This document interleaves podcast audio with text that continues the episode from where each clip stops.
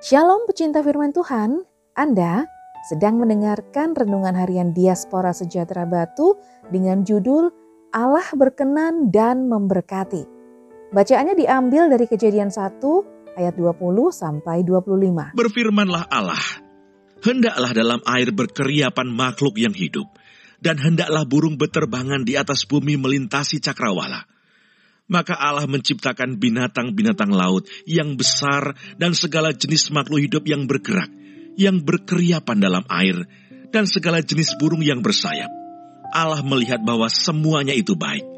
Lalu Allah memberkati semuanya itu, firman-Nya, berkembang biaklah dan bertambah banyaklah, serta penuhilah air dalam laut, dan hendaklah burung-burung di bumi bertambah banyak.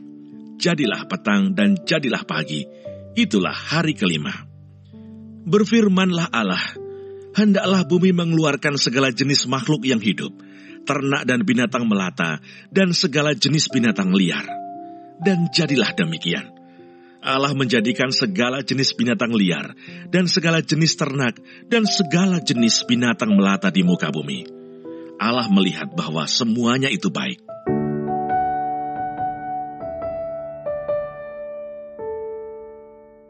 Lalu Allah memberkati semuanya itu, firman-Nya, Berkembang biaklah dan bertambah banyaklah, serta penuhilah air dalam laut, dan hendaklah burung-burung di bumi bertambah banyak.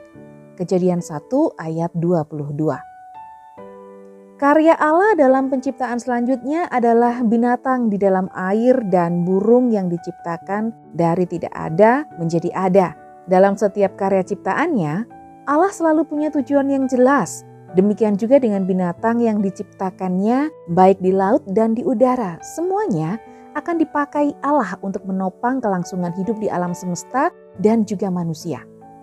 Di alam kita mengenal dengan rantai makanan yang saling berhubungan satu dengan yang lainnya. Jika rantai makanan tersebut tidak terganggu, maka ekosistem di alam juga tidak akan terganggu.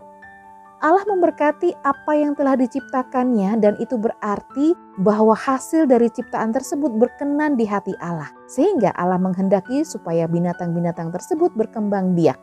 Tanpa adanya berkat Tuhan, maka makhluk hidup tersebut tidak akan bisa berkembang biak. Hal ini menjadi pengingat buat kita manusia bahwa Tuhan yang menciptakan alam semesta dan berkat Tuhan adalah kunci dalam menjalani kehidupan di dunia ini. Tanpa berkat Tuhan, maka kita tidak bisa melakukan rutinitas sehari-hari dengan baik dan mempertahankan hidup. Perlu kita ingat, berkat yang Tuhan berikan itu bentuknya bukan hanya berupa materi atau harta kekayaan saja. Berkat dari Tuhan juga bisa berupa kesehatan, waktu, kebenaran, tuntunan Roh Kudus, dan sebagainya.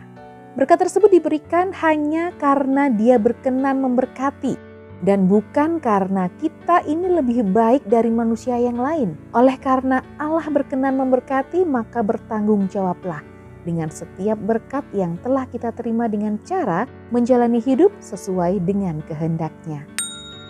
Tiga bulan lamanya tabut Allah itu tinggal pada keluarga Obed Edom di rumahnya dan Tuhan memberkati keluarga Obed Edom dan segala yang dipunyainya.